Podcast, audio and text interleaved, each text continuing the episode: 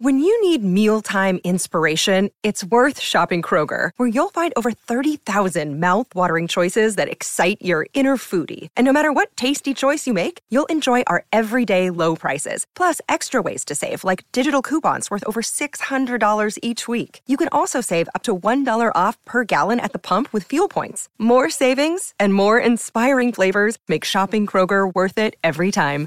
Kroger, fresh for everyone. Fuel restrictions apply. Another day is here, and you're ready for it. What to wear? Check. Breakfast, lunch, and dinner? Check. Planning for what's next and how to save for it? That's where Bank of America can help. For your financial to-dos, Bank of America has experts ready to help get you closer to your goals. Get started at one of our local financial centers or 24-7 in our mobile banking app. Find a location near you at bankofamerica.com slash talk to us. What would you like the power to do? Mobile banking requires downloading the app and is only available for select devices. Message and data rates may apply. Bank of America and a member FDIC. Think you know the Brooks Ghost? Think again. Introducing the all new, better than ever Ghost 16. Now with nitrogen infused cushioning for lightweight, supreme softness that feels good every step, every street, every single day. So go ahead, take your daily joyride in the all new nitrogen infused Ghost 16. It'll turn your everyday miles into everyday endorphins. Let's run there. Head to brooksrunning.com to learn more. Mother's Day is around the corner. Find the perfect gift for the mom in your life with a stunning piece of jewelry from Blue Nile. From timeless pearls to dazzling gemstones, Blue Nile has something she'll adore. Need it fast? Most items can ship overnight. Plus, enjoy guaranteed free shipping and returns. Don't miss our special Mother's Day deals. Save big on the season's most beautiful trends. For a limited time, get up to 50% off by going to BlueNile.com. That's BlueNile.com. Park, a new beginning, let's go. Started back rocking the brown. Ever since we've been knocking them down. Baby said she wanna go to the game. Taught her how to say Padre gang. Started back rocking the brown. Ever since we've been knocking them down. Mitchell and Ness with the old school name. All of the homies holler Padre gang. Yeah, that. And good day, everybody. Welcome on in. This is episode 150 of the Talking Friars podcast and YouTube show. Ben Fadden, your host. I hope everyone is doing well tonight. As you see, my first comment here that I put in the comments welcome to the show. Let me know your thoughts on what you just saw this series between the Braves and the Padres. Are you worried about the offense that scored a combined six runs in the last three games after scoring 12 runs in the first game in that home opener, which they won 12 to 3? You know, so are you worried about the offense? You got MacKenzie Gore's debut that happened. Nick Martinez struggled a little bit, but Yu Darvish bounced back earlier tonight on Sunday Night Baseball. So there's a lot to talk about. Uh, Alex Rodriguez uh, made some interesting comments, to say the least, that he doesn't. That proved to me that he doesn't know what the heck he's talking about uh, on the ESPN2 KayRod broadcast today uh, about Eric Hosmer and the Padres wanting to trade Eric Hosmer. So we'll get all into all of that. We got Wil Myers still on the shelf, still has not played since I think Tuesday when he uh, injured his thumb diving into second base. Uh, we got Clevinger who went on a rehab assignment. Snell, Myers, Clevinger, uh, Austin Adams. Some injury updates there. Uh, Jim Callis, by the way, is coming on the show. He's scheduled to come on the show tomorrow uh, night uh, at like six o'clock, I think, Pacific time. So that'll be fun to talk about him, about the Padres farm system, what he's seen so far with MacKenzie Gore and CJ Abrams. Uh, going to talk to him about a lot of prospects and a little bit about the draft, maybe even as well, that's coming up uh, during All Star break, uh, during that All Star week.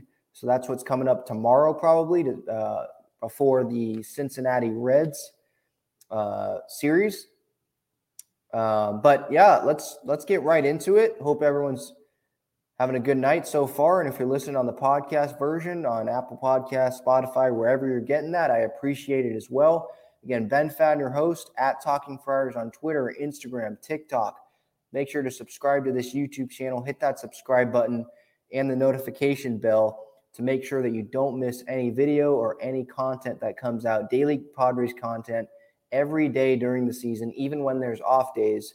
I will have some sort of video that comes out on this YouTube channel. So I hope that you guys appreciate it. This episode is sponsored by Gaglione Bros famous cheesesteaks and subs, cheesesteaks and garlic fries. They are inside Petco Park. They will be available tomorrow. They'll be available the whole rest of the homestand, the whole season inside Petco Park. They have their main their main stand uh, by the Bally Sports San Diego broadcast booth, their uh, pre and post game broadcast booth, where Sweeney and uh, Pomerantz do their pregame and post game show.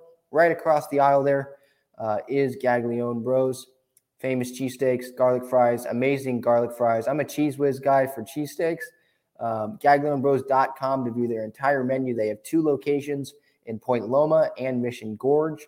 Uh, if you don't go to a Padre game, there's still two locations in San Diego as well. Let's get to it.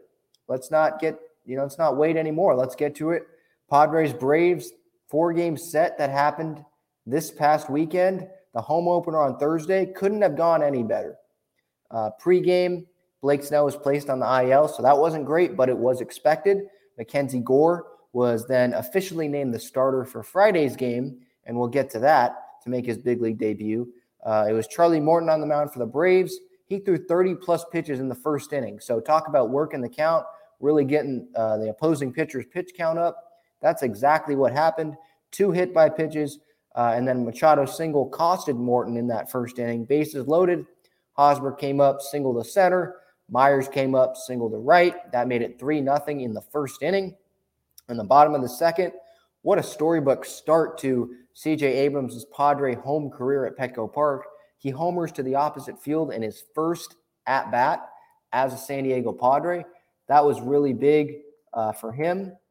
And, you know, that home run, it's just the home run to uh, that he hit to left field, it was really impressive for me because usually, you know, the power, right? That was his big, you know, uh, bugaboo, if you will, right? Um, you know, just because people people didn't really believe that he could have that power, but hits that home run, showed. I mean, he he seemed a little lost at some at times during this series this weekend, but he had a good day to finish it off a little bit uh, today. Did play right field during the series, but a great way. That home run to left. Here, I'll pull it up real quick. For anyone that uh, had a long weekend or whatever, kind of forgot about it. Let's see here. CJ Abrams home run. Let's see if it can come up here. This Wi Fi sucks here, just so you know. So bear with me. Uh, yeah, it's it's kind of lagging here. Anyway, it was a home run to left field. Yeah, it's not going to cooperate with me. All right. Well, it was a home run to left field. Uh, bottom of the sixth, Voit bloops uh, two RBI single. He had three runs driven in in this game. That made it seven nothing. Um, that was his third RBI of the night, by the way, because in the second he had an RBI single as well excuse me, RBI double uh, that made it 5 nothing Padres. In the seventh, bottom of the seventh, Manny was the story here. I mean, I know I haven't talked about him yet, but five hit game, homered in his final, not his final at bat. He went five for six, but in his fifth at bat, a breaking ball, hanging breaking ball, deposits it into the left field seats, line drive into the left field seats. Um, Manny made that nine nothing, his fifth hit of the night.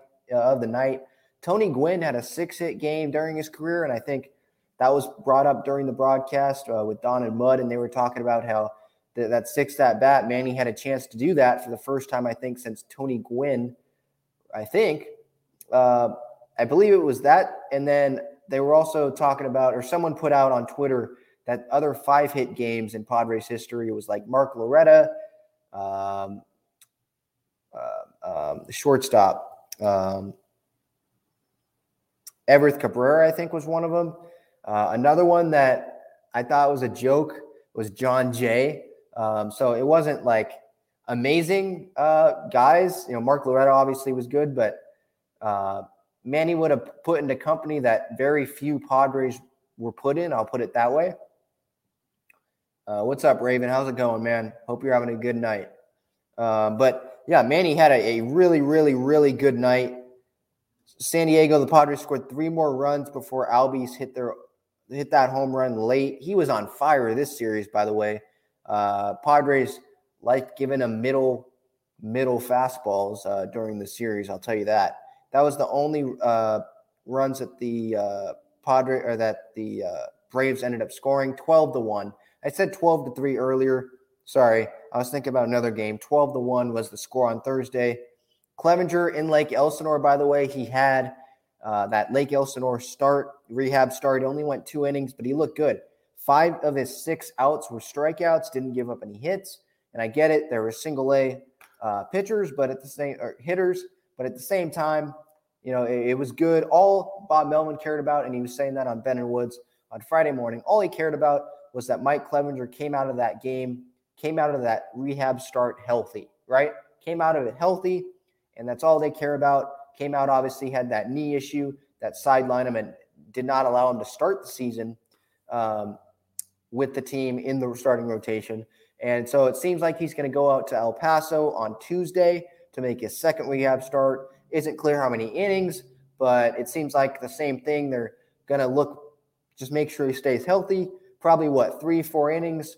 I wouldn't expect him to make a three inning jump. Maybe it's a two inning jump, throws maybe three innings up, down, up, down, one time before that um, as, as just a side bullpen. But we'll see. Tuesday is supposed to be that uh, next rehab start, and then the Padres will go from there. So that's the club update. But Thursday's game, I talked about it with Ben Verlander on episode 149, which I encourage you to go check out after this uh, episode's done, where we talked about a lot of things with uh, Justin Verlander's brother, who works for Fox Sports. Talked about Seiya Suzuki as well, who's gotten off to a really, really hot start uh, for the Cubs, eight game hitting streak, I believe. Uh, so it doesn't seem like he's being overpaid so far right now. I still think it is, but again, it's early.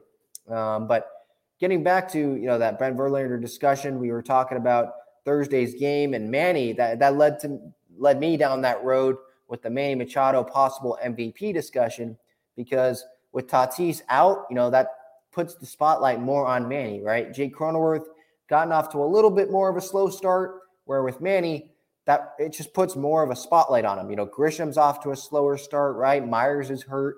There just isn't a whole lot of superstar offense. And Profar got off to a hot start, but he's cooled down a little bit as well. I know he hit his third home run of the season this series, but he's gotten off to a little bit of a slow start as well. So the spotlight for me is on Manny Machado in this lineup. And I think that can really help when you compare it to Freddie Freeman, right, of the Dodgers, who could be an MVP candidate, or Trea Turner, because they have so many guys in that Dodgers lineup.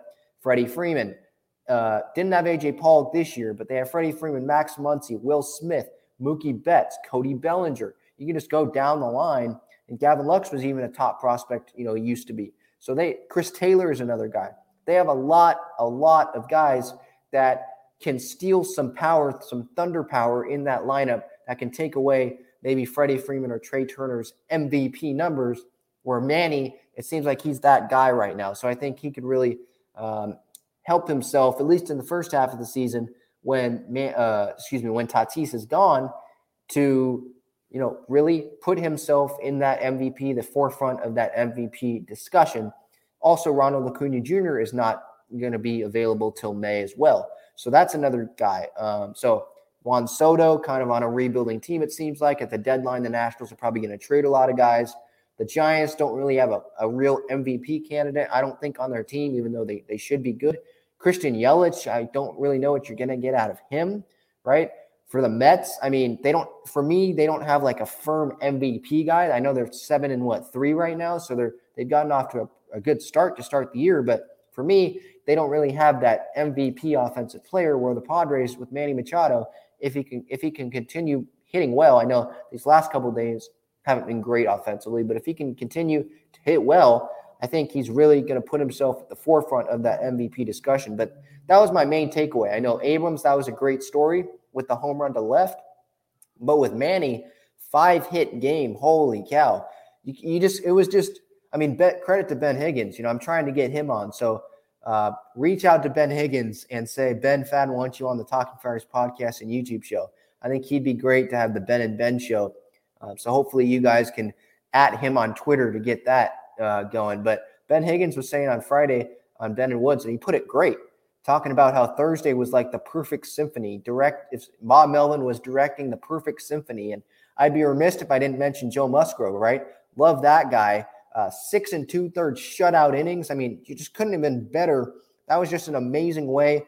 The standing ovation that he got, you know, right, going off the mound, that was just amazing. You know, it was just, it was, it was great. And as Joel put it here perfectly, yeah, Joe Musgrove absolutely shoved. And I agree. It was just a great performance.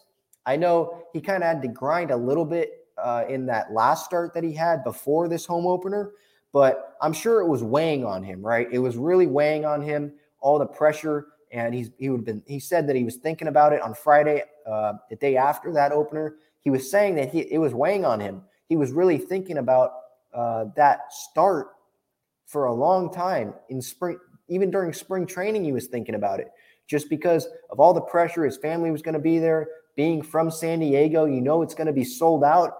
Everyone takes the day off, and even the next day. I know my mom did that from work. Took the next day off uh, just because of how big of a party that is at Petco Park every year and like a holiday it is. So he knew that he was going to have a lot of pressure on him to go pitch well. And did he ever? So Thursday was a great game. They improved to five and three that game. Unfortunately, they'd lose the next two before winning on Sunday. But thir- if you're just putting it as a perfect picture, and if I was to tell you Wednesday night, hey Ben, you know, or anyone's on YouTube here watching, hey, look, or on the podcast, hey, Musgrove's going to shove. He's not going to give up a run. Manny's going to have five hits. CJ's going to hit his first major league career home run, and it's going to be Oppo. You know, that would have been amazing. That would have they wouldn't have had to burn any key bullpen arms. It would have been Pedro Avila pitching, you know, late in the game. That would have been great. That would have been great. Um, so great day overall on Thursday. On Friday, though, they end up losing. This was the start of three straight games where they only scored two runs. This was, though, uh, the MacKenzie Gore day. And I'll show a breakdown shortly. That was the story. I thought he pitched well for being his major league debut. Again, pressure on him as well, just like Musgrove had pressure on him.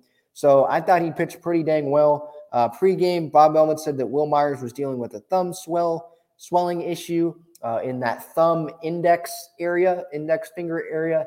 Uh, and AC said earlier this morning on Sunday that it was purple. Um, so that's not great. But Myers, I was saying this on the pregame show earlier today. I, I wish Myers was healthy, but it's not like they're losing Machado, right? Myers was started off the season slow. He seemed lost at the plate, and so that's a good thing for me, uh, at least that it, at least it wasn't Manny. I'm not saying it's a good thing that Myers was hurt, but I'm saying that it was a good thing that it wasn't Manny that was dealing with this thumb injury, right? Um, so that that's to spin it the positive way. That's that's how I would at least spin it the positive way. But getting back to what Melvin said, Myers dealing with wellness told Ben and Woods on Friday morning in an interview that Blake Snell is a ways away from returning uh, to the major leagues to pitching, uh, and that Eric Hosmer has been receptive to Michael Brdar's recommendations. You know, they've been working in the cage a lot. So that was good news to, to hear as well from Bob Melvin because this is a change from in past years you know, this this tweet that I put out got a lot of traction on Twitter of me report uh, saying what Melvin told Ben and Woods, and I think that it's good news, right? That he's being receptive finally. You know, he it seems like that shows that he really wants to win, and he realizes I have my ten and five rights at the end of this year. So if they don't trade, they really want to trade me here. If I if I don't get traded, okay, I can stay. Right, I can opt in, I can stay, but he knows that he could get traded. And I think he wants to be on this team with Manny. He loves the clubhouse in there, his teammates. He doesn't really love the front office, uh, but he loves his, the clubhouse, his teammates, loves Bob Melvin, it seems like, likes the coaching staff. Um, he likes that at least Preller gave uh, the Padres, you know, some veteran manager, veteran coaching staff, and likes the blend that they have in there as well. Um, and I think he realizes that, look, I could get traded. So I need to be receptive to anything that this coaching staff is going to give to me. You know, any knowledge that they're going to, you know, give to me or recommend me do so that I can stay on this team. Because what if it works? If it doesn't work, okay. You know, I was already sucking before, so why not try something else? I think he's realizing that, and hopefully that continues. You know, he's put together great at bats these last couple games, while some guys weren't putting together great at bats. They were swinging at pitches up here. Hosmer was putting together good at bats. And I wish I put this out on Twitter earlier today at Talking Friars that I hope that Luke Voit was paying attention to the at bat that Hosmer was putting together earlier today on Sunday Night Baseball. You know, I think it was double digits in the amount of pitches that was thrown in that at bat. He ended up getting out, but he put the ball in play. It ended up being a line out, I believe, uh, to Dansby Swanson. Um, but getting back to Friday's game, MacKenzie Gore made his debut. His first hit allowed was Al- an Albies home run to left center field. He struck out Albies in the first, though, for his first strikeout. Fastball up. Great. You know, uh, great pitch there. The second run that he gave up was a, a, a Marcell Ozuna bloop single that barely went fair. Barely went fair. And then his final line, five in the third inning, two earned runs. Again, Albies and then Mar- the Marcell Ozuna blooper that barely went fair. Should have been a foul ball. Uh, went uh, only allowed two walks, struck out three, and then obviously that one home run. I liked what I saw out of MacKenzie Gore. I'll show you this breakdown that I have uh, in a couple minutes after I get done with this game. 50 out of his 73 pitches for MacKenzie were fastballs. So he was relying on that fastball, topped out at 98 and a half miles an hour uh, per one report that I saw. Um, and the slider, you know, just wasn't really working all the time. But that fastball, you know, increased velocity on that fastball, and he was throwing strikes with the fastball. You know, you can go back to that pitch if the slider's not working. And that's what I really liked out of that MacKenzie Gore start, uh, for me at least. Uh, but for the rest of the game, before we get to that Gore breakdown, visual breakdown of the pitches and what I saw that I created, I believe, Saturday morning. Uh, in the the two runs the Padres first scored, Kim RBI single. Machado had a blue double, scoring Kim. Kim had a really hustle play there. That was an amazing um, speed that Kim showed off there. Uh, that was with two outs, made it two to two after those two runs that MacKenzie Gore gave up. That was after five innings. In the top of the eighth, though, Pierce Johnson, Dinelson Lamet weren't great. They blew it uh, for MacKenzie. Adam Duvall drove in two runs. Um, one guy, one of those runners was from was from first base, and then down the left field line, that was that uh, run that he drove in in the eighth off Pierce Johnson, and then Lamet that gave that gave the Braves the lead, and then Lamet came in uh, with a slider, a wild pitch that made it five to two. Just wasn't, just was not really dialed in there. Pierce or Lamet. I did say on the recap, the reaction, post game reaction that I have, by the way, after every single game on my social media channels, uh, just like a one minute, two minute reaction for you on my thoughts on the game. Um, I do pregame shows as well before every single game. It's more of an extended show. It's not a reaction, but more of a 30 minute type pregame show, answer all your questions, lineups, what to watch for, Padre pick. The one guy I think will get a hit if I had to pick one Padre before every game. Matchups, MLB news around the game, Padres news, get my thoughts on that. So stay tuned for that as well. Uh, every game, every, before every game, I'll have a pregame show and then postgame reaction. Uh, but getting back to this game, Lamet, just the slider, and Pierce Johnson, it was kind of unfortunate that um, I think it was Travis d'Arnaud sneaked a single through the sec that would have got him out of the inning. He snuck um, a single through the right side. Cronenworth, it was a hit and run, so Cronenworth went to cover second base on the steal, uh, and that left open the second base side. And so credit to, you know, credit to uh, d'Arnaud, right? He poked it through the second side. He saw that Cronenworth vacated his second base normal position poked it through, kept the inning going, and they end up scoring three runs later that inning. But it was unfortunate that that game ended that way. Padres offense scores two runs, you know, only two runs. That would be two runs that they scored not just Friday, but Saturday and Sunday as well, which was really unfortunate. Uh, but it was unfortunate not just because it was two runs, but because Gore pitched well, I thought, in this Braves debut that he had, this major league debut. You're facing the second best offense, in my opinion, going into the year in the National League. And he's pitched really well. That fastball, jamming guys, including Guillermo Heredia. And so that leads me uh, to this point. Again, Padres lose this game five to two to the Braves. And so they drop to five and four, and they would end up being five and five after Saturday's game, which we'll get to in a minute. But I did want to show you this MacKenzie Gore breakdown that I had uh, that I put out on YouTube, on Twitter, Instagram, TikTok, at Talking Friars, breaking down MacKenzie Gore's start. So here that is right now. For the YouTube audience, you'll see the visual and my audio. And then for the podcast audience, I encourage you to look at the breakdown visually, but you also see me breaking down what I saw audibly uh, of MacKenzie Gore start. So here that is.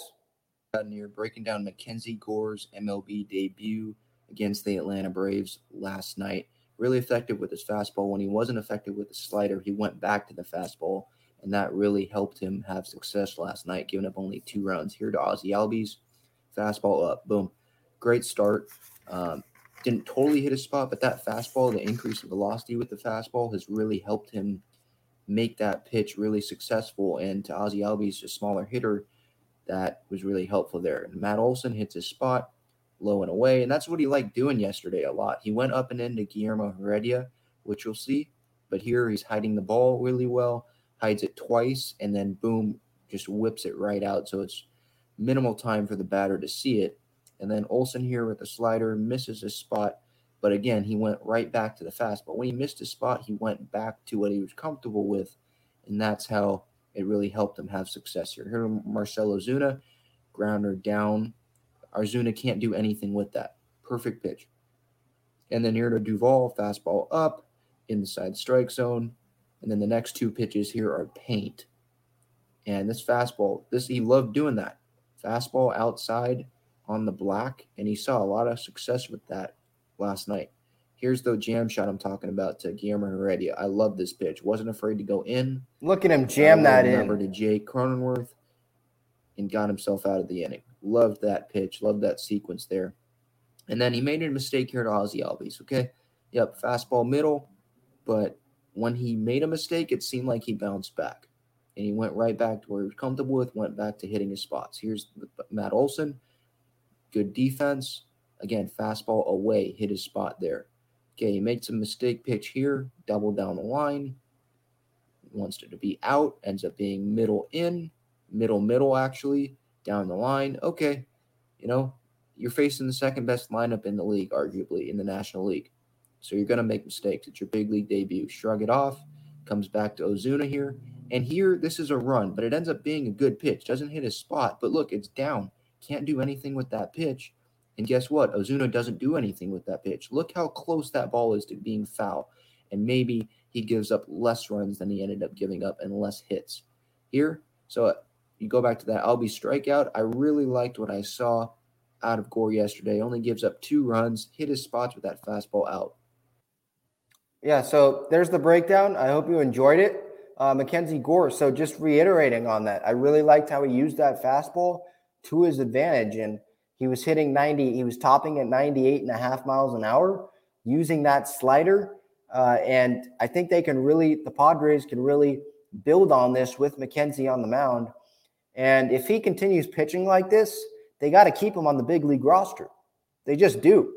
What other choice do they have? You know, this team, especially with the offense, if you're going to have a starting pitcher like this, as well as the rest of the rotation, like Manaea and Musgrove and Darvish so far, and even Martinez. I know we'll get to him the Saturday start that he had yesterday. But when this rotation's pitching like this, and you still have Snell and Clevinger on the shelf, but you have these five guys that are pitching pretty good, you got to keep riding that. Got to keep riding that. So you can disagree. Uh, yes, I do admit that he did have some balls that were hit pretty hard off of him. But at the same time, outs are outs. It's a results based business and he only gave up two runs. He kept the team in the ball game, and I think they should have won that game if they scored more than two runs. And Pierce Johnson and Dinelson Lamet didn't, you know, choke at the end. Um, so that was that was a Friday's game. Moving to Saturday's game, they end up losing five to two again. They lose by the same score. Padres scored two runs again. They lose by three runs for the second straight night in a row. Pre-game, the Padres traded Javi Guerra, who used to be in the bullpen, started uh, at shortstop, actually, and then moved as to a reliever. Uh, couldn't really control command. He got sent to the Tampa Bay Rays for cash. And not surprising, he got DFA'd. He was out of options. So the Padres had to make some sort of move. They wanted to get something back for him, and they ended up getting back cash. Um, so it'll be interesting to see how the Rays use him. Uh, our luck, he ends up, you know, turning into one of the best relievers in baseball. But that's just our luck. But you know, he, he just wasn't going to work here. He was out of options, and if he wasn't going to pitch good for us at the big league level, there was no use for him. You know, there was there was going to be another team that was going to pick him up or have interest in trading him. So that's just the way it was. That's just the way it was going to be. So Javi Guerra to the Tampa Bay Rays. Moving to Saturday's game, five to two. Obviously, Atlanta beat San Diego, like I mentioned already. The second pitch of the game, Ozzie Albies homered again. Homers off Nick Martinez to right field, middle, middle. Not a good pitch to throw. In the second inning, Grisham did rob a home run, though. Uh, robbed Manny Pena uh, of a two run homer in center field. That was a smooth catch by Trent Grisham. I mean, my goodness. I'm going to try to find it here real quick. That was a smooth, smooth robbery that Trent Grisham pulled off. And then he ended up homering later in the game. It was a solo home run that really didn't mean much. Um, but it was good to see Grisham gain some confidence, I think. You know, because at the plate, he, he was like Myers, you know, he, he seemed a little lost. Um, trying to find this Grisham home run here. Again, my Wi Fi stinks right now. It still sucks. So bear with me. Yeah, it's not loading. Um, just giving me the circle, the circle of death. Uh, so it's not working. But um, getting back to Grisham, had a home run later in the game. Profar hit his third home run of the year as well. That was definitely um, a bright spot in this game. But Nick Martinez just he wasn't as solid as he was. I mean, he had to grind. He did grind through. I'll give him credit on that. He did grind through some innings and some at bats, uh, but he goes ends up going only uh, five innings, gives up four earned runs, seven hits. He walks four three strikeouts only, so wasn't really being effective swing and miss on Saturday. Olson had an oppo solo homer after Albies in that game. He then he left a, Martinez did he left a breaking ball to uh, Marcell Ozuna that made it four to one Braves. Ian Anderson on the other side of things, he was good.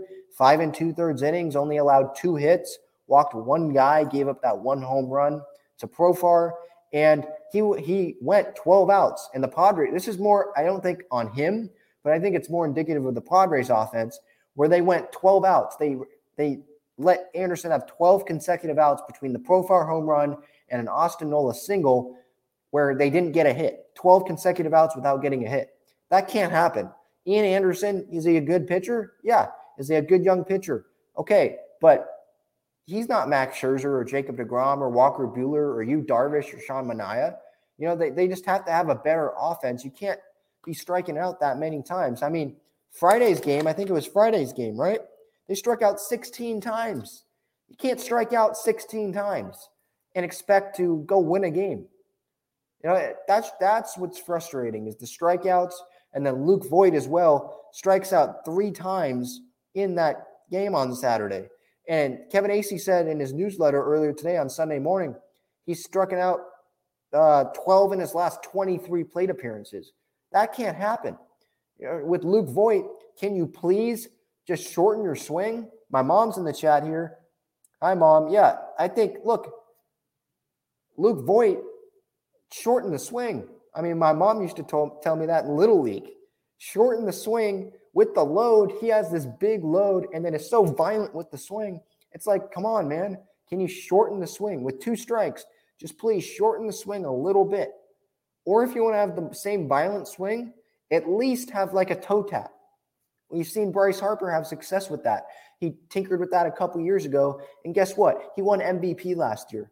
He has that big, aggressive leg kick and swing like he always has in strikes one and two, right? When he has no strikes, one strike, and two strikes on him. But then with two strikes, he has a toe tap and then swings. And he has enough power to still hit home runs with a toe tap or hit balls in the gap.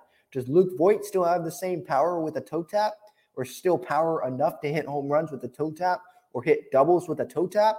I believe so. So I hope hopefully it's not just me, you know, being psycho over here. Just change your approach a little bit, Luke. Please, just a little bit.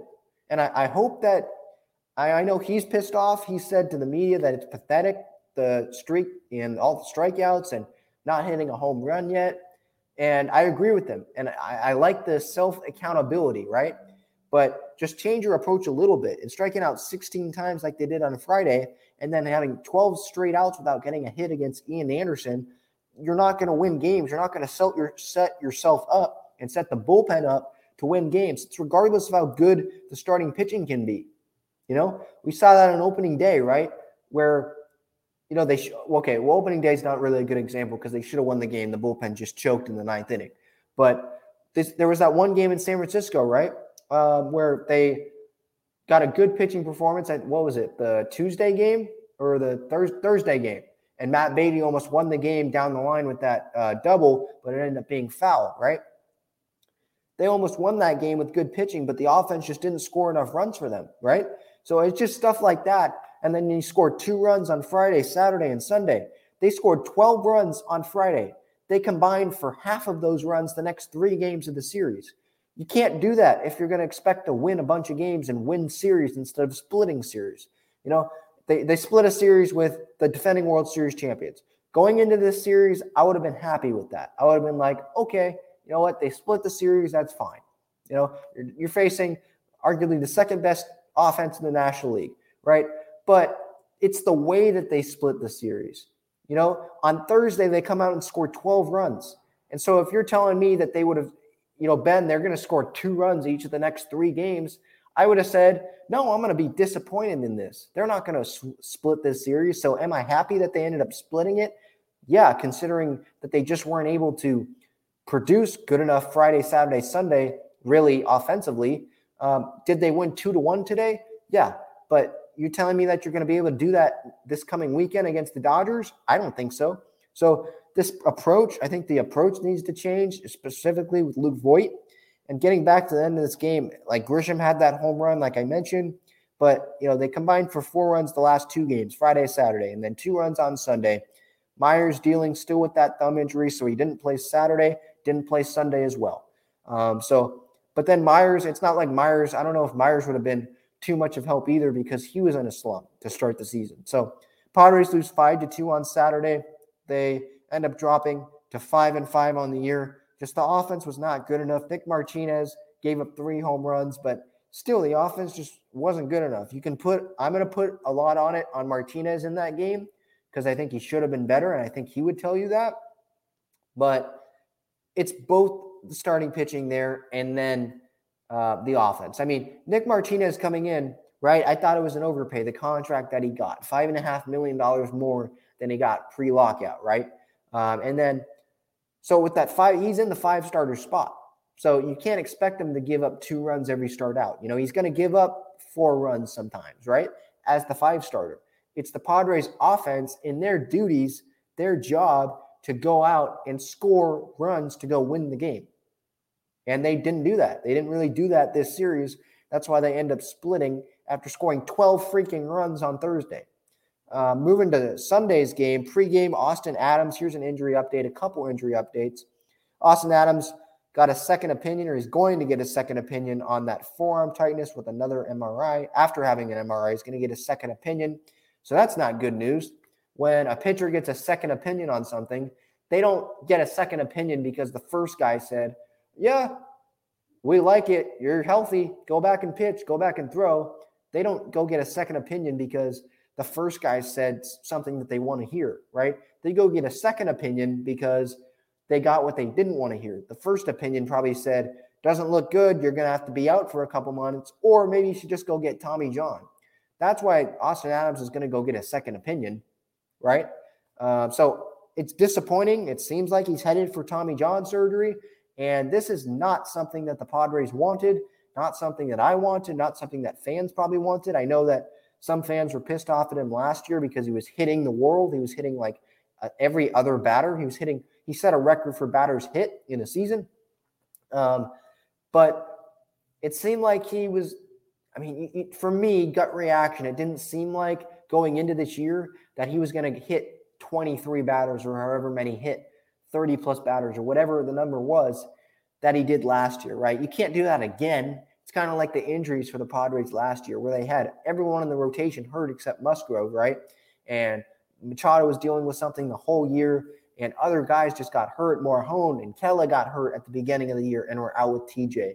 And now Morejon's still not ready yet, right? Drew Pomeranz couldn't stay healthy. He's still not ready yet. You didn't think that that was going to happen again. That that's going to happen again this year, right? We're early into the season, but you didn't really think that was going to happen again this year. And that's the same thing that goes with Austin Adams, right? You didn't think that he was going to hit the world this year, and it seemed like he was doing a little bit better this year. But it's unfortunate. It seems like he's heading for Tommy John or for a really significant period of time off. Because when you go get a second opinion, that's not good news. You don't go get a second opinion because the doctor said what you wanted to hear for the first opinion. Um, so that's one injury update. Uh, Mike Clevinger rehab started on Tuesday, like I mentioned earlier, in El Paso. Maybe they bring him up to face the Dodgers uh, after that El Paso start, if everything goes well, and they want to piggyback him and Gore, right? You have Clevinger the righty, you have Gore a lefty. Maybe you do it that way. Who knows? Uh, but going and then go to Snell. He's throwing a, a side session on Tuesday. Uh, so just throw. It seems like flat ground. So, um, so we'll see. It might be on the mound, um, but we'll see how that goes. And then after the side session, do they do they do another one, or do they just go send him to Lake Elsinore, or do they have him face like Jose Azocar or someone like that during live BP? You know, before the hitters hit something like that. Do they have Tatis stand in the batter's box? We'll get to Tatis, by the way. Don't you worry about that uh, what he was seen doing today. But um, will they have Tatis go in there? Because I know that he's doing some virtual reality stuff and facing hitters, not swinging, not during dry swings even, but just loading, watching hitters. Um, so maybe that happens. Uh, but that's the Snell, the Adams, the Clevinger injury updates. Now getting to today's game, we'll get to Tatis after I kind of recap this game. Padres end up winning this game two to one. Again, two runs. That's not going to be good enough next next weekend. I don't think against the Dodgers. It's just not. It's just not. It was good that Luke Voit wasn't in the lineup. I think it's a good day to clear his head. You strike out three times the day before. You're not loading, or excuse me, you're loading still like that, but you're still having too much of a violent swing. I think with two strikes, just simmer down a little bit, Luke. Uh, give him a day off, and you got Matt Beaty in there in right field. Abrams and Kim at second and short, respectively. In the bottom of the first, Hosmer popped out to Swanson, Profar as well, with one out and the bases loaded. So that didn't help. The story of this game for me, just not being able to capitalize with runners in scoring position. The Padres end up going 0 for 9. Yeah, yeah, you heard that right. 0 for 9 with runners in scoring position in this series or in this game on uh, Sunday night baseball. So not great at all. Um, and then, you know, they don't come through there. Bottom of the second, the two runs that they got in this game weren't even well produced. You know, Cronenworth, the second run, it was just a grounder to second base. The first run was because the starting pitcher couldn't, you know, who's making his first road start of his career, couldn't find the strike zone and hits Nola with the bases loaded and lets the guy on third walk into home. So it's not like these two runs that they produced were home runs or whatever, you know? That's not the way it was. And so that's concerning as well. So you can say, Ben, yeah, they won this game, they split. It's a results based business, like I even said during this episode, earlier in this episode tonight. But at the same time, the results are not encouraging because the offense is not producing runs for themselves, right? It's a ground out to second and it's a hit by pitch with the bases loaded, you know, because the starting pitcher can't throw enough strikes.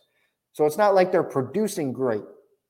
And that just, you know, it's good that they're going to get to see the Cincinnati Reds this week, right? Monday, Tuesday, Wednesday before an off day Thursday finally after 14 straight games to start the season. Feels like last year's uh, start to their schedule last year. It feels like the same thing again. What was it like 30 games in 31 days or something crazy like that? Uh, so they have the off day Thursday, and at least they're facing a weak Cincinnati team, and they don't have to face Hunter Greene. But getting back to the offense this series just wasn't good enough. You know, they had guys not putting together great at bats. Hosmer did, but there were guys that just were swinging at pitches up here. You had Luke Voit swinging at breaking balls and just not having a great approach. I keep going back to that, but that's just the way it was. It just is, just the way it was. Um, so the offense, again, 0 for 9 with runners in scoring position. Yu Darvish pitched really well, though. You got to give hats off to him after struggling. Uh, his last two starts, so his first and third starts combined this season, 12.2 innings, so 12 and two thirds innings pitched, one earned run, and four hits total. So that's the Yu Darvish I know. That's the Yu Darvish that I saw and you know really was digging into the numbers at the first half of last year. After you know, well after that he had to deal with injuries, the hip, the back, right? But with today, he pitched really well. Six and two thirds, one earned run, four hits, one home run that he gave up uh, to uh, who's that? Um, Marcell Ozuna. Um, and then no no walks, no walks. Eight strikeouts, 64 of his 96 pitches were strikes. So I really like what I'm seeing out of Darvish. I really am. And it was encouraging. He's definitely the ace. Him and Manaea are, have pitched really well so far this season for the Padres. And it's not really even a season, it's a week and a half, right? Uh, but at the same time, you got to just take what you're taking, right? Manaea pitched good for the Padres that one start in spring training. Then he's pitched well during the season. He starts the whole uh, the uh, series opener against the Reds. And Darvish, besides that San Francisco start where the conditions were windy, just wasn't great. He ends up pitching well um, in his first and third starts of the season. So let me know what you think of Yu Darvish, what you thought of him, what you thought of Martinez and Musgrove this series as well, and MacKenzie Gore, Big Mac uh, making his big league debut. Um, but I do want to get to what Tatis was doing, and I do want to get to A Rod's comments during the KayRod broadcast. That shows that he has no idea what the Padre about the Padres. He has no idea what he's saying when it comes to the San Diego Padres. Uh, let's. Who should we get to first? Let's get.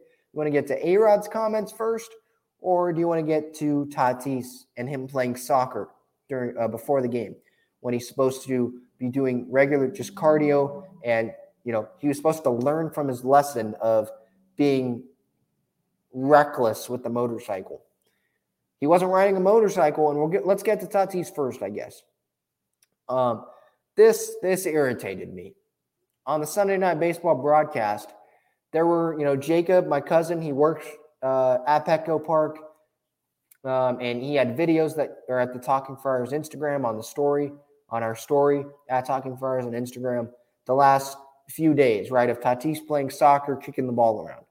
But then ESPN captured a video of him playing soccer at Petco Park before the game today. I'm not real happy that CJ was playing as well uh, and Azocar. I mean, it's bonding, but come on, dude. You're in the starting lineup. Don't be playing soccer before the game. Um, but that's just me. You know, maybe that's just me uh, taking it overboard. But with the injuries the Padres have had, that's just what I'm thinking. That's just my thought process, right? Uh, but with Tatis today on the broadcast, this is what they showed. Okay. They literally showed Fernando falling on his butt while playing soccer today pregame. Here's the video, and I'll show it a few times. You got Azocar playing, I think Profar, and then Abrams in the yellow here. And Tatis here he ends up falling on his butt after trying to do some soccer trick. I'm not into soccer. It's boring. I watch the USA team sometimes, the women's team, and the San Diego Waves sometimes because they actually play like interesting soccer. Soccer is boring for me, um, but that's not the point here. Tatis, here's what he does. He he ends up turning his ankle. It seems like on the soccer ball it's just stupid. He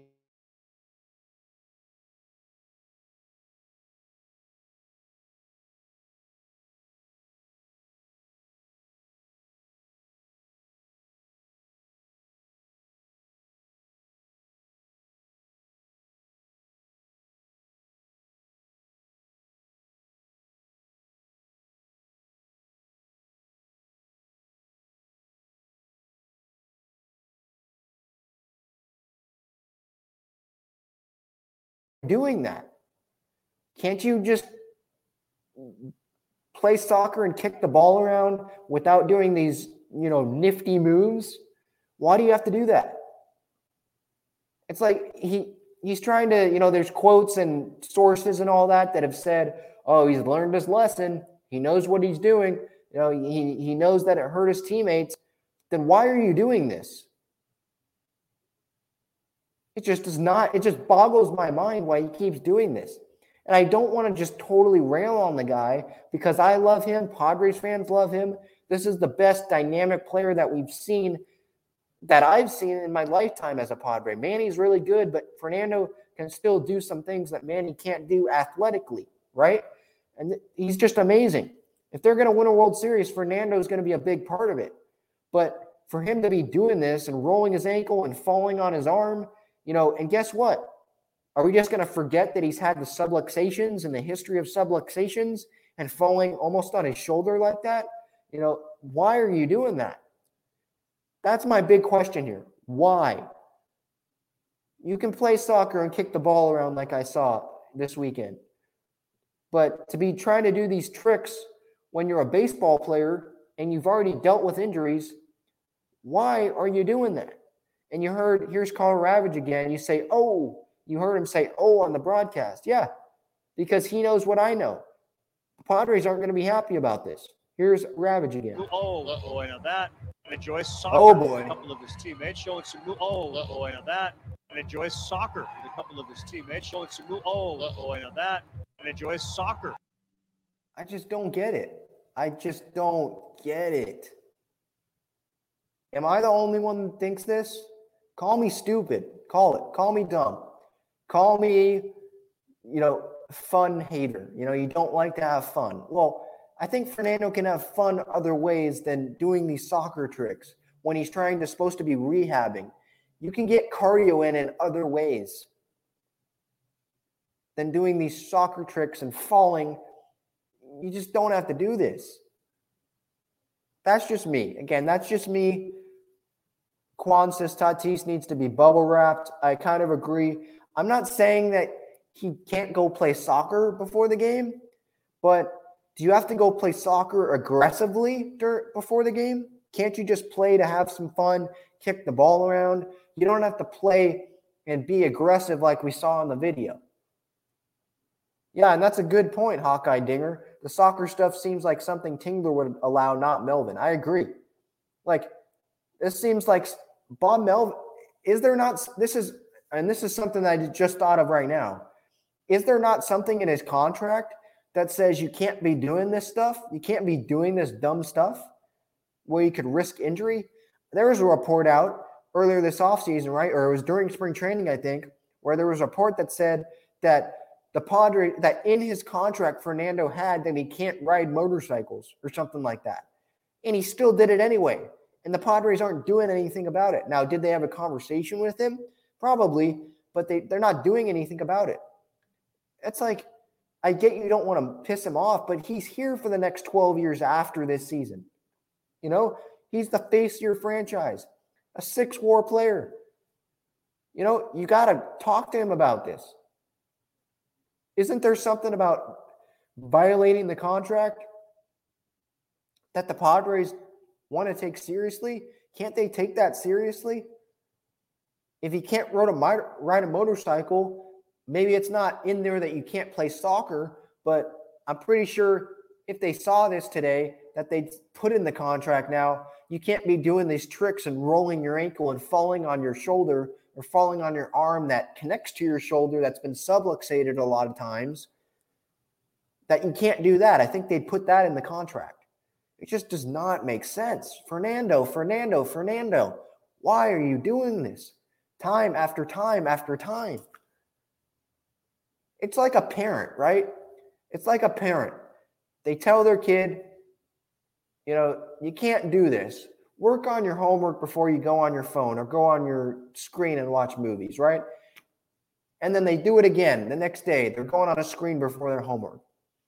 And then they make their kids sign a contract and say, you can't go on a screen before you do your homework. And then the next day, guess what? They're on a screen. They're sneaking on a screen before they do their homework.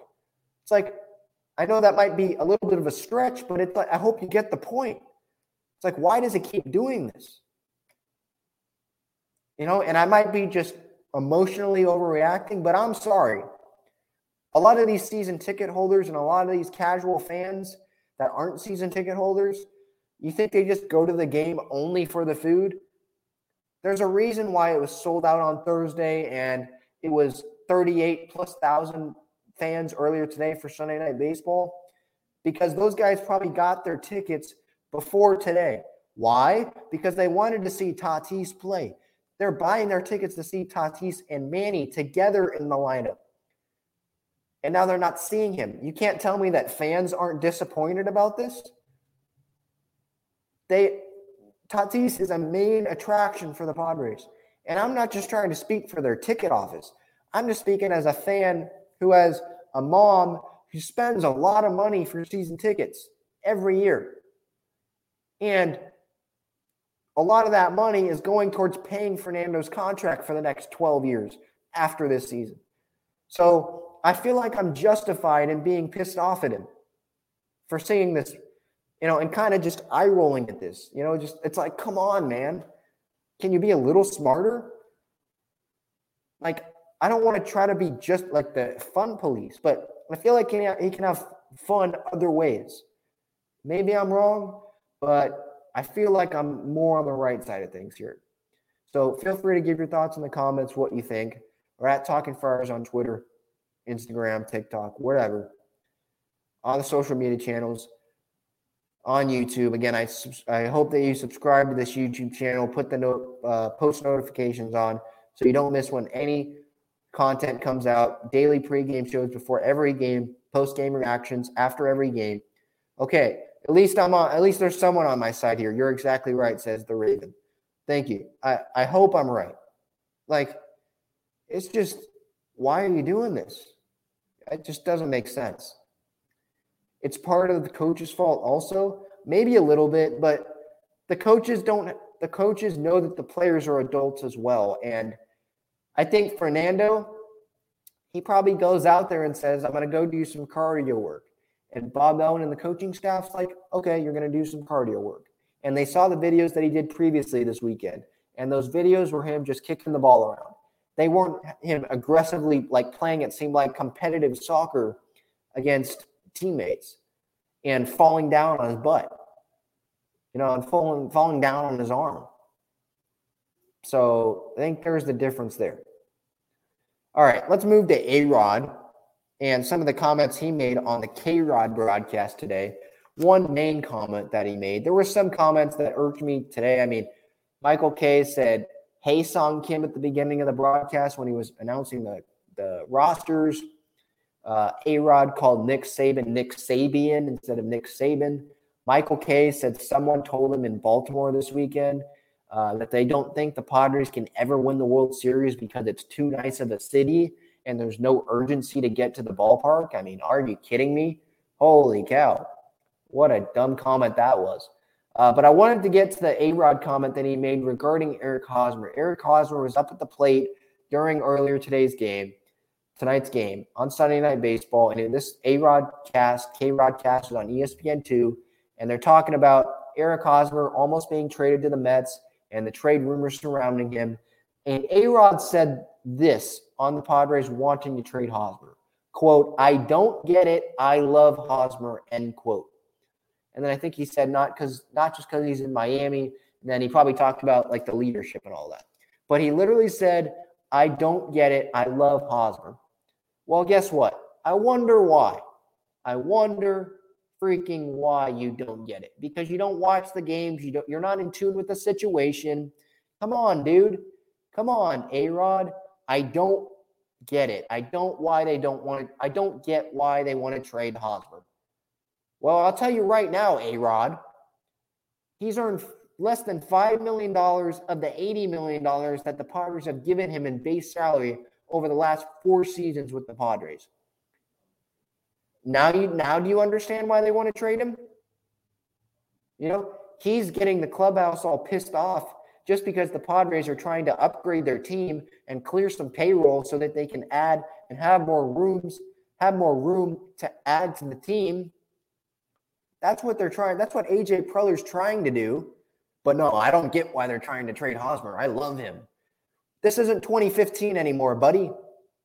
Is hot, did Hosmer get off to a hot start? Was I commending him earlier in this episode for having good at bats? Yeah. But guess what? This is what he does at the start of every season. So I don't want to hear it with I don't get why they don't they want to trade Hosmer. I don't get why this. I love him. It's because you don't watch all the games. Did you see earlier this week when he stepped on a on a Machado, I think, throw, he stepped into the base path to try to get one of the throws instead of going towards the ball like a first baseman's supposed to do. He's done that countless times. Do you not remember uh, in 2018, his first year, where Bregman hit a pop up in Houston? Easy pop up and it lets it go behind him. Do you not remember that, A Rod? Like, come on. I don't get why the Padres want to trade him. I love Hosmer. Yeah, well, guess what? I loved Hosmer too with Kansas City. He hasn't been great with the Padres. That's why. The teammates can love him all they want. But when Hosmer's traded, after probably not playing well, if he does get traded, I think the players are going to recognize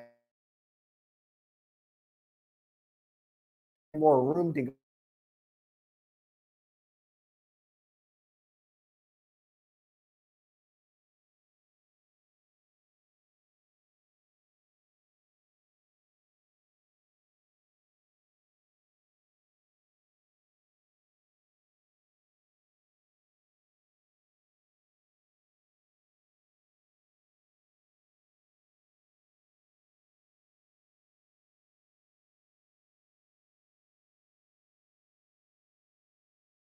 Just going on. I'm back with the Hosmer point. Okay, I'm frozen. So now I don't think I'm frozen. Am I frozen? I don't think so. Sorry, my school Wi Fi sucks. Anyway, going back to Hosmer, I just think the players will realize, the clubhouse will realize that the team, AJ Preller, the front office, is gonna is trying to upgrade by trading Hosmer because they see that every year Hosmer goes on this April stretch or the start of the season stretch, and then he falls back to the way he's been. The negative war, the defensive war guy, the zero war guy, or the one win guy. That's not good enough for a contending team. You know, and Quan, yeah, Quan says it's funny how the day after Manny said, I'm glad he's here and I'll be mad if he isn't. The next day, Manny makes an incredible play and Hosmer drops the ball. Yeah, good point. Yeah, he just hasn't been great defensively. And a Rod, it's just that comment just stupid. Like you haven't, it's clear you have not been watching games or paying attention to the team, and you're just coming in here after watching the Timberwolves game yesterday and just coming in and briefly looking at the team, and you're saying, "Oh, Eric Hosmer, he has all those gold gloves. He's won a World Series. I, I like him. I don't get why the Padres are trying to trade him." How about you look at the situation a little bit? Look at the situation, please, before you say that. So that just irked me a little bit. Um, Get into a Cincinnati pre. Okay, so Sunday Padres lose two to or win two to one. Excuse me. Uh, again, two runs, six runs combined in the last three games of the series. Offense just is not good enough right now. That's half the amount of runs that they scored in the first game of the series. So the first uh, three games of the series, the last three, they they uh, had double those amount of runs in the first game of the series. Not great, not great at all. So a Cincinnati preview here. Monday, Tuesday, Wednesday before the off day. We got Sean Manaea going. He spits really well for the Padres against Nick Lodolo. That's at six at uh, 6:40 p.m. Sorry, I have the I have some burps right now. Um, all right, let's see if I can get through this. The second game, uh, Tuesday, Joe Musgrove, the, the Reds. Uh, there it is again. Um, there's another burp. Uh, to be decided for the Reds on when. Jesus, man. On Wednesday, uh, MacKenzie Gore gets his second start of the season in the big leagues. He's going up against Vladimir Gutierrez. That's at 110. So the Reds, I mean, Tommy Pham started off like 0 for plus 20 uh, um, to start his season. The Reds right now are 2 and 8. They lost 9 to 1 to the Dodgers today. So th- this is a series that the Padres have to win. They have to win it. I think they should sweep with the. They have Manaea, Musgrove, and, and Gore. Three guys that have pitched really well from what we've seen so far this this season and in spring training. And if you count MacKenzie Gore's AAA start, five shutout innings.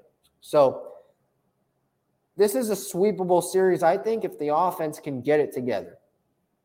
Shoot, even if they score two runs this series, they should win two of these games. Uh, that's just how bad this this Reds team is. Man, I'm re- I have really bad burps right now. Holy cow. But 640, 640, and 110 are the first or the three game times for the Padres in this series, all on Bally Sports and 97.3 The Fan. Uh, all right, so here's the Reds, this Dodgers series. They didn't score more than three runs in any game. Three runs on Thursday, one run on Friday, two runs on uh, Saturday, and then one run today. So they're like the Padres offense the last three games. So not good for the Reds. And this is a time Padres need to capitalize. Right. Last year, right, they split that four game set earlier in the year in Pittsburgh. They're not able, they, they get swept in Colorado a couple times by Colorado uh, against the Rockies at Coors Field, right? Um, who else? They got no hit by Tyler Gilbert, who was making, I think, his first career start, right? His first career major league start last year, and they got no hit by them. Tommy Pham had that fly out the center to end the, end the game. Um, so that's what happened last year. That was part of their collapse. They weren't able to beat the teams that they should have beaten, right? They shouldn't have. Or they beat the teams they should not have beat, beaten. I'll put it that way. Um, this year, they need to do that. They need to sweep this series, I think. They should sweep the series. I think they, they, man, these burps, holy cow. Uh, man, there it is again. Um, getting back to my point, I think the Reds, they're just not a good team. This is a series that the Padres need to win, and I think they should sweep. I, especially when they score two runs each game, the last three games of the series. Please go sweep this series and make me feel good about myself and feel good about where the Padres are going going into this series, going into this Dodger series, because two runs a game for, for the next three games against the Dodgers this coming weekend, Friday, Saturday, Sunday, that's not going to be a good res- recipe for success. That's a recipe for disaster. Kwan says, let's be real. A Rod is a tool. Last year, he kept on saying, channel your inner Tony Gwynn. Yeah. Um, yeah. I already added my rant on A Rod. He just, he's so focused on the Yankees and the Mets and other teams. And yeah, go focus on those teams, dude. Don't, yeah, don't act like you know what you're talking about with the Padres and say, I don't get it why the Padres want to trade Hosmer. That's that's just an idiotic comment. All right. Hope you enjoyed this episode. I had some burps at the end there, but I'm human. Uh, hope you enjoyed my passionate rants there with Tatis and Arod and the offense. Hope you enjoyed the visual breakdown as well. This has been episode 150 of the Talking Friars podcast and YouTube show, presented by Gaglione Brothers Famous Cheesesteaks and Garlic Fries. I can't even finish the dang sponsorship because I'm having burps. Uh, there it is again. All right, I better end this episode. I hope you enjoyed it. We'll be back for Jim Callis, uh, an episode with Jim Callis tomorrow, talking about Padres prospects, MacKenzie Gore, CJ Abrams as well. Stay tuned for that. That's before the Padres game tomorrow. I'll go I'll go live for that interview. So I hope you'll tune in for that. Uh, yeah, the hiccups. Yeah, my mom put it there. Yeah. Uh, man, these hiccups are bad. All right. Have a good night, everyone. Stay safe. Hope you enjoyed this episode. Hopefully, the Padres can start sco- scoring some more runs. See ya.